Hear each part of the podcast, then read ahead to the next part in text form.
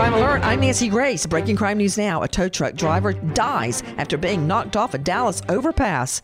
Cops say Denise Chantel Alford, drunk, crashes her Tahoe into the driver. The 35 year old woman now charged with intoxicated manslaughter. A Massachusetts Amazon employee leads police on a chase. Cops say Cameron Mignon, 23, steals a delivery van after a fight with a manager. Mignon charged with a long list of charges. With this crime alert, I'm Nancy Grace. The IRS finally caught up with Louie. I hadn't paid my taxes in eight years. He was in big trouble. We're going to take your house, garnish your pay. Louie found out about Optima Tax Relief, the leading tax resolution firm, and rated A plus by the Better Business Bureau. I don't owe the IRS anymore. It was because of Optima Tax. Call Optima now for a free consultation. Give Optima Tax a call. They can help you. Call 800 783 8055. 800 783 8055.